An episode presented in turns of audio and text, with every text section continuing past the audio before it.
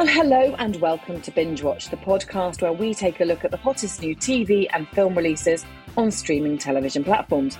I'm Hannah Fernando, the editor of Woman magazine. And I'm Ian McEwan, writer on TV and Satellite Week magazine and whattowatch.com. Today we're looking at the new releases for the week starting Friday, the 27th of May 2022, including Apple TV's dinosaur documentary presented by David Attenborough, Prehistoric Planet, and The Return of Stranger Things on Netflix. And we'll also be looking at series two of The Flight Attendant on Now TV and Disney's latest Star Wars spin off, Obi Wan Kenobi. But first, Ian, what is in the news?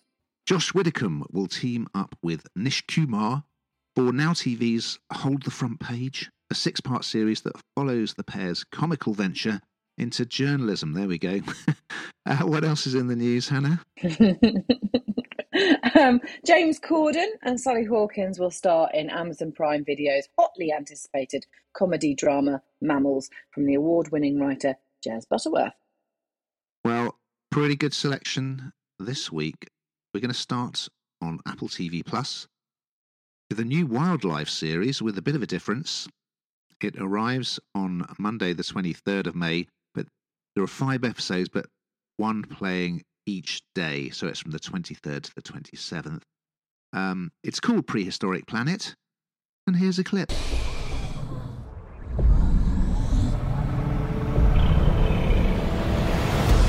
On May 23rd,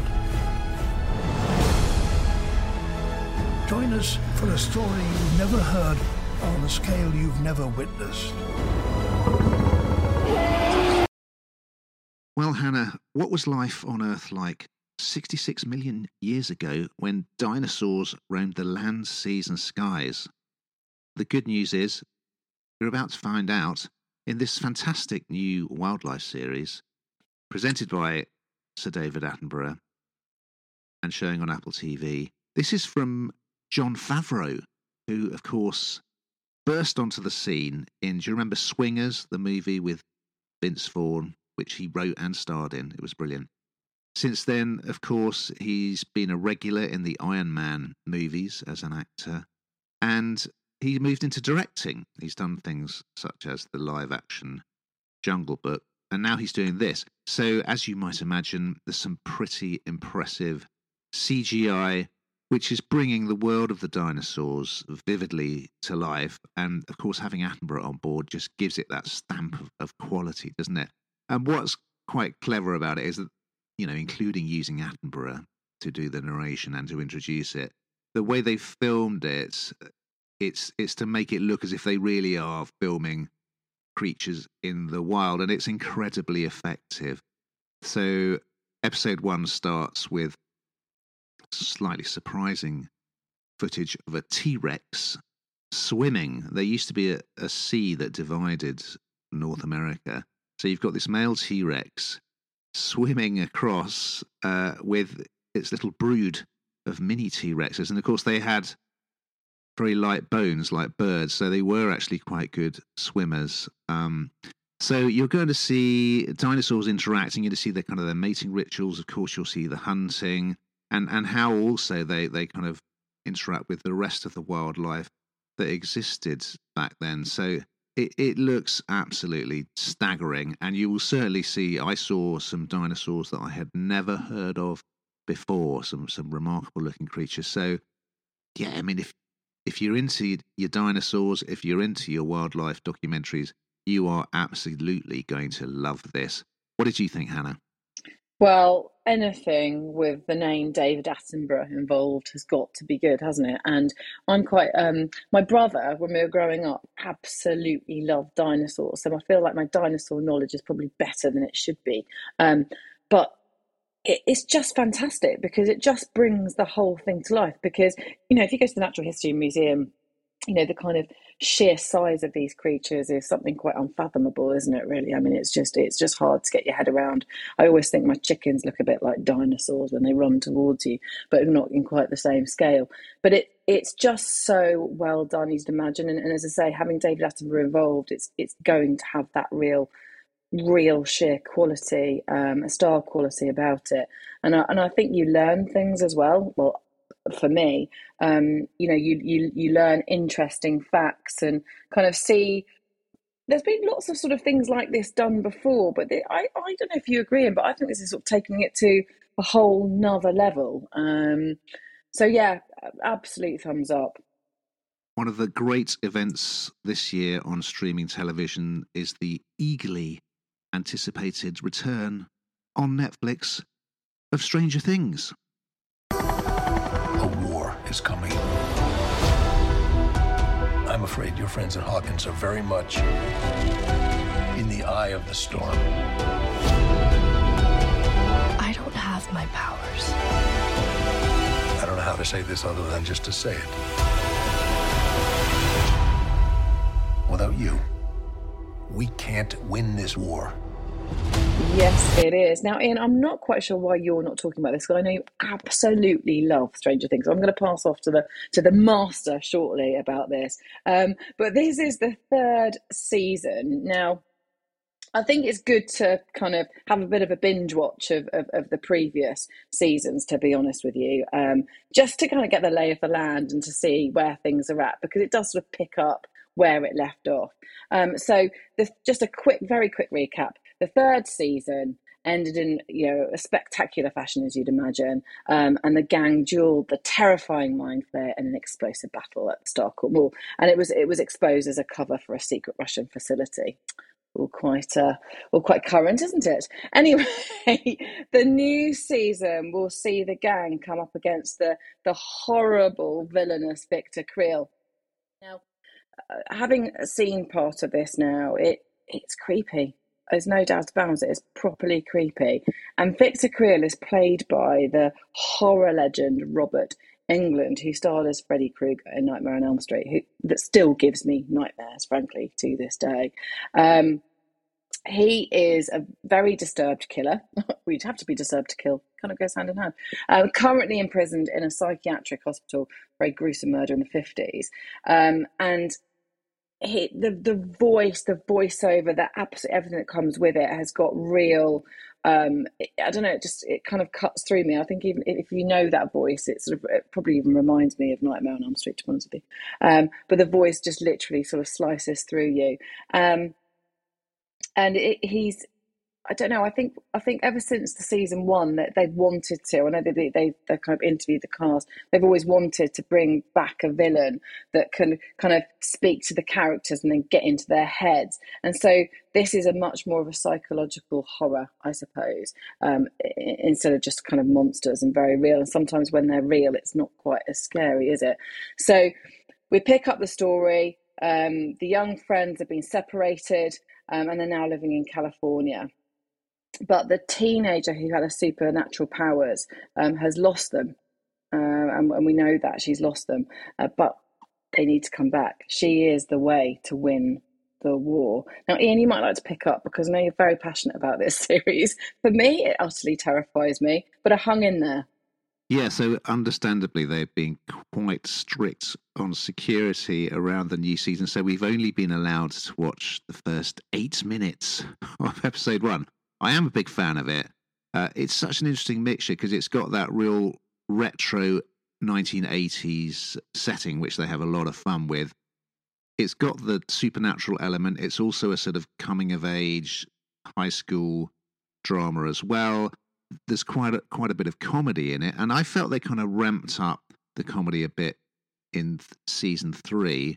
But judging from the beginning of this season, where we have Matthew Modine in a flashback as the scientist who was overseeing the experiments with these kids into things like telekinesis. We we flash back to his facility, and there are all these kids there moving things with their minds and doing sort of thought experiments um, and, and showing you the kind of things that Eleven was able to do. And I won't spoil it by telling you what happens, but it's a shocking opening sequence. It's fantastic. Matthew Modine, I'm a huge fan of his. I think I first saw him in the Alan Parker film. Birdy, what a great career he's had, and things like Full Metal Jacket. And what a fine head of hair he has, Hannah, still. I'm assuming it is his own hair. He's got this great big mop of of, of grey hair. Anyway, yeah, it's so great to see Stranger Things back, and and with these, you always wonder, mm, will it be as good as it was before? Judging on what we've seen and the addition of Robert Englund as well, yeah, they've absolutely upped the ante, and um, I'm sure fans are going to absolutely love it, and it's great to see it back. There've been many a spin-off from Star Wars over the years. Brace yourselves for the next one, which I have to say does look pretty good. It's called Obi Wan Kenobi. It's on Disney Plus, and here's a clip. They're coming. Stay hidden. We will not survive.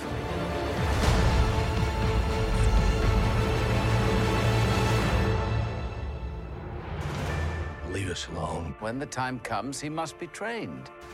So I don't know if you've followed the Star Wars sagas over the years, Anna, but after the original movies came out, of course, um, then there were more films that went back in time. And whereas Alec Guinness had played the Jedi Master Obi Wan Kenobi in the original Star Wars, Ewan McGregor stepped up to play a younger version of Obi Wan. Okay, you with me so far? So, this is a six part series, and it's set after Obi Wan's best friend and Jedi apprentice, Anakin Skywalker, turned to the dark side and became the evil Sith Lord Darth Vader. The Jedi are being hunted by the Empire, and Obi Wan, played by Ewan McGregor, is hiding on the desert planet of Tatooine, which, of course, fans will remember. That's where we first met the young Luke Skywalker, who was played by Mark Hamill in the original movie, who would go on to become a powerful Jedi. I'm not a great Star Wars fan, particularly, but I would say, and uh, you know, Star Wars is kind of rivaling Marvel in how many spin offs it's been producing, but I would say this is a superior spin off. It's really good. I mean, they've all been decent, to be fair, but to see Ewan McGregor coming back to this role, it's more than 20 years since he picked up a lightsaber, is great, and he is always fantastic. He's a brilliant actor. Um, we've also got Hayden Christensen reprising his role as Anakin Skywalker slash Darth Vader. So, you know, if you're a Star Wars fan, it's all there. Great special effects, uh, lightsaber fights, spaceships. uh, It, you know, it, it's dazzling.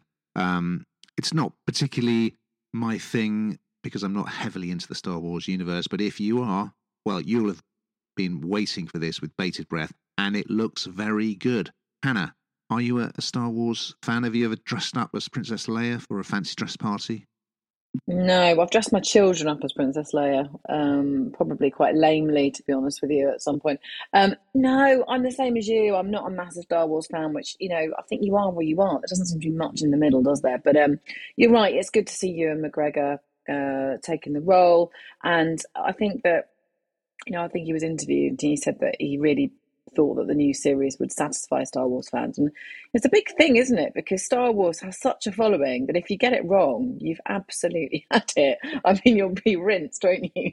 Um, so I, I, I think I think it does have star quality, and I, and I think it. I think if you're a Star Wars fan, you are going to really enjoy it. But am I am I a Star Wars fan? No, sadly not. Fair enough. Well, we're going to finish with a much needed spot of, well, I say light relief. It's a comedy drama returning to Now TV, which you're going to tell us about, called The Flight Attendant. It literally feels like you're living in a spy novel. What's going on, Cass? I'm an asset for the CIA. I know we said no more secrets, but you were just about to guess it anyway. What does it matter? Cassie, I was like literally nowhere close to figuring that out. Do you know what? I it wasn't that long ago, it seems, that we talked about this, but yet I'd completely forgotten about it. It's one of those things that I remember quite enjoying at the time, and then it, I just completely forgot about it. But this is this is number two. Um, so in the first season of The Flight Attendant, you'll remember that Cassie Bowden, played by played by Kaley Cuoco, I think that's how you say her name. Um, she woke up in a hang with a bit massive hangover in a Bangkok hotel, and she discovered this dead man lying next to her, and it was all it was all a bit weird, wasn't it? I think it took a while to kind of get your head around the whole thing. Um, and then she kind of found herself in the middle of this very big international conspiracy. Um, and so, but you know, she she she won an Emmy nomination for her performance as this alcoholic who, which was absolutely spiraling. And so, you know, it, it was it was good, but it was just a weird premise. Now the series returns. Obviously, it, it did well first time round, um, and it's it is quite another. It is quite adventurous this one too. So it doesn't it sort of moves the whole story open because Cassie, who as I said was spiraling, she was you know on the booze. Um, she's been sober for almost a year, living in LA, and she still works as a flight attendant. But this is the this is the bit you have to get your hand. There's something to get your head around in all of these seasons. Um, she's now moonlighting for the CIA, as you do. I mean, many flight attendants. I'm sure it's their second job. Um, but one of her um, murdered in Berlin by a woman who looks very, very similar, if not exactly the same as Cassie. So she thinks, you know, hang on a minute, I'm being set up. And what you see is several versions of Cassie, and she plays all of these different ones, and it's all kind of pinned together in the edit. Um, it's actually really quite clever, but it's also quite disturbing. So she's, so for example, she's watching herself have I don't know, bedroom fun with her partner, but it's not actually her, but he thinks it's her. And it, it's does it, it kind of plays with your mind a bit. So it's a bit like the first one. It's a bit it's not very credible to a degree. But once you kind of you know cut that away and think no just get involved in it it is actually very good there is some humor to it it is funny um and i think it, say it I think it will go down well with people. You just need to kind of get rid of the idea that this is real or it, it could be true because it, it, obviously doesn't have that element to it. But it's it's very. I think it picks up very very well from the first season. And if you like the first season, you'll almost certainly like this this season too. Did you like it, Ian? I did like it. It's an occupational hazard for us that we tend to end up watching just episode one of a lot of things. And I remember episode one of season one with that great premise waking up in a hotel room in Bangkok. There's a dead man lying next to you. And she, of course, is, is best known for Big Bang Theory. But she's brilliant in this. It's a, it's a great performance, a great character. And it's got a bit more of a spy caper feel as we return because, as you say, she's now working for the CIA. And it's a great idea because, you know, as a flight attendant, you could be sent anywhere at any time, and that's the perfect cover for a kind of spying job, isn't it? Yeah, I it like it. She's, as you would expect from someone who is in a big hit like Big Bang Theory, she is great at the comedy aspects of this. She's hilarious. There's a great scene in episode one. Anyway, mm. I, I don't want to spoil it. But yeah, I really like it. There's some great additions to the cast. Cheryl Hines from one of my faves, Curb Your Enthusiasm. She is playing Cassie's boss at the CIA, and hold the phone, Sharon Stone is playing her mother, Lisa. So, yeah, great new cast additions. I think this is a fun series. It's a good mixture of comedy and spy drama. So, yeah, glad to see it back. Now, we've got to that point, Hannah, where you reveal what you've been binge watching this week. So, what have you been uh, having a look at? Well, I've been very busy packing for my holidays, but um, oh. um, I have been. I, I I've been completely entranced by BGT this year. I feel like I've been suckered in, absolutely suckered into Britain's Got Talent, and seen some really some really great people. I know it's I know it's highly edited, but I've really enjoyed it, and I've been catching up on Sanditon. How about you?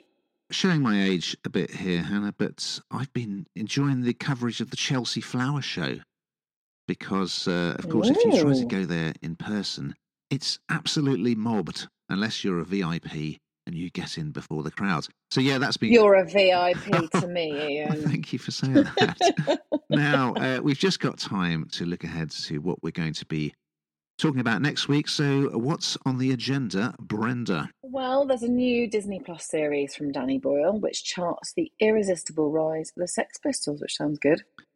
Yeah, can't wait for that. And new superheroes join the fray as Amazon Prime Video's The Boys returns for more explosive action. So we look forward to those and more, but in the meantime.